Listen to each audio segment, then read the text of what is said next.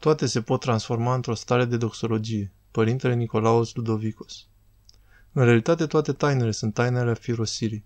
Botezul este afierosire. Toți suntem afierosiți. Mirungele este modul afierosirii. Harisma fiecăruia. Tunderea în monahism este afierosire. Cununia este afierosire întrucât afierosesc relația trupească celui care a creat-o, ca să o facă pe cât se poate a lui. Dumnezeu nu mă lipsește de ceea ce e firesc.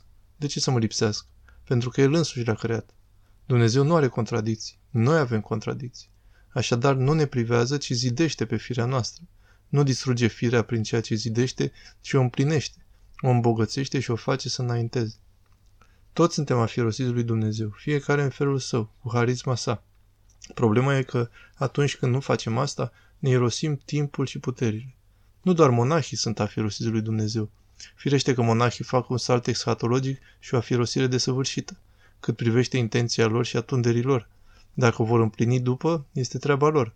În final, ceea ce nu afirosim lui Dumnezeu nu devine taină. Nu arată adâncimea sa. Lucrurile au un conținut foarte mare. Chiar și un pahar de apă pe care îl vei bea este o taină. Să nu credeți că e de la sine înțeleasă această stare a lumii. Lumea e alcătuită din apă și eu sunt o ființă care trăiește cu apă. Priviți, și asta poate avea o raportare doxologică. Un pahar de apă e o doxologie. Toate sunt doxologie. Toate pot deveni o stare de doxologie. Spune Evanghelia că pe femeia gârbovă a legat-o satană. Satana ne leagă dintr-un motiv, ca să nu-L adorăm pe Dumnezeu. Repet, dacă cumva satana ispitește, o face doar pentru un motiv, ca să încetăm relația de dialog cu Dumnezeu, să încetăm starea de doxologie și recunoștință. De aceea Hristos o vindecă sâmbătă, ca să refacă dorința ei de a slăvi pe Dumnezeu. Îi dă posibilitatea să-și lărgească starea de recunoștință. Știți, atunci când începeți cu recunoștința, Dumnezeu vă dă posibilitatea să înnebuniți, în sensul bun, din recunoștință, încet, încet. Așa spun sfinții noștri și cei ce cunosc aceste lucruri. Spune, Slavă Domnului că am paharul acesta de apă și îl beau. Iar aceste lucruri zidesc o legătură harismatică. Și deodată ți se dă o harismă mult mai mare, pentru că spui slavă Domnului pentru cele nesemnificative. Iar apoi vei putea stăpâni și o harismă mai mare. Dumnezeu nu ne arată harismele pentru că nu putem să le mânuim. Acest lucru este important. Nu le vom gestiona bine, pricepeți? Din acest motiv ezită.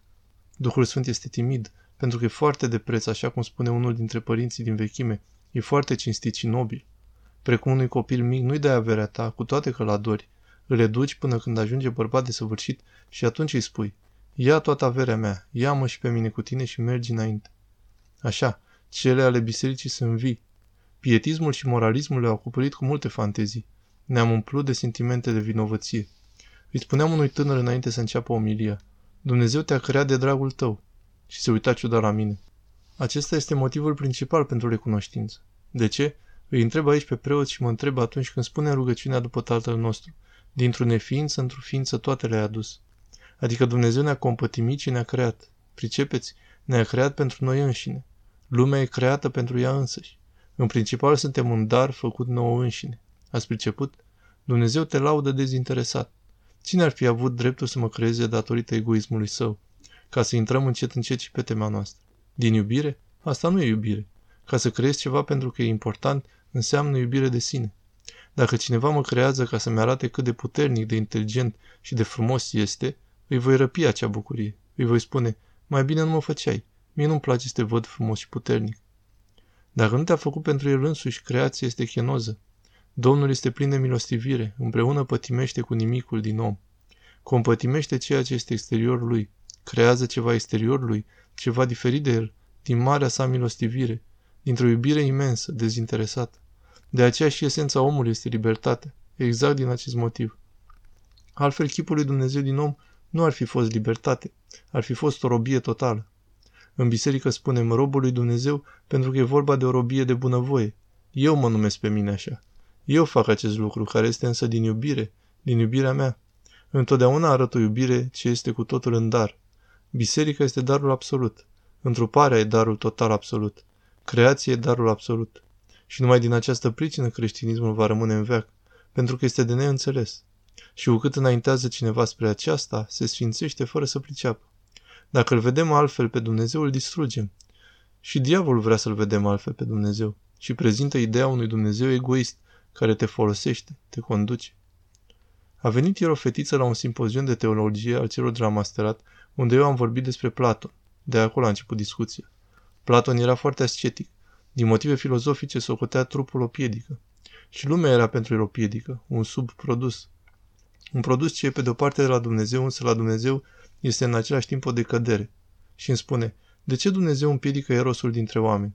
Iar eu am izbunit în râs. Dumnezeu este erosul. Pricepeți ce spun? Însă trebuie să îndreptăm în direcția corectă cele ale erosului. Asta e tot. Pe scurt, libertatea omului are nevoie și de înțelepciune. Biserica își asumă rolul înțelepciunii. Evanghelia e înțelepciunea lui Dumnezeu, folosirea cu înțelepciunea libertății. Însă libertate este. Dacă ne privăm de libertate, am terminat și cu recunoștința, cu rugăciunea, cu dialogul, cu harismele. Devenim doar niște părți lucrătoare ale unei puteri supranaturale. Le spun uneori studenților mei, v-ați gândit vreodată ce s-ar fi întâmplat dacă nu era înălțarea? Avem deja învierea fără înălțare. Stă acolo Hristos și ne privește. M-ați omorât? Te-am omorât. Sunt viu în fața voastră? Ești viu. Aici stau și nu plec 2000 de ani. Să vedeți ce înseamnă suprimarea libertății, a iubirii. Eu sunt primul care ai spune asta. Nu te accept. Ce mă privește pe mine? Ești atotputernic? Ești veșnic? Nu mor niciodată? Și ce mă interesează pe mine? Pe mine de ce mă chinui? Doar, doar frica morții să mă facă să te ador? Niciodată. Cel mai impresionant e că Dumnezeu face ce face și pleacă. Dumnezeu, doar ce face o minune și fuge imediat. Tulbură puțin și apere că zice cineva, a fost, n-a fost. Ce smerenie înfricoșitoare are Dumnezeu. V-am spus că acestea sunt lucruri greu de înțeles pentru noi.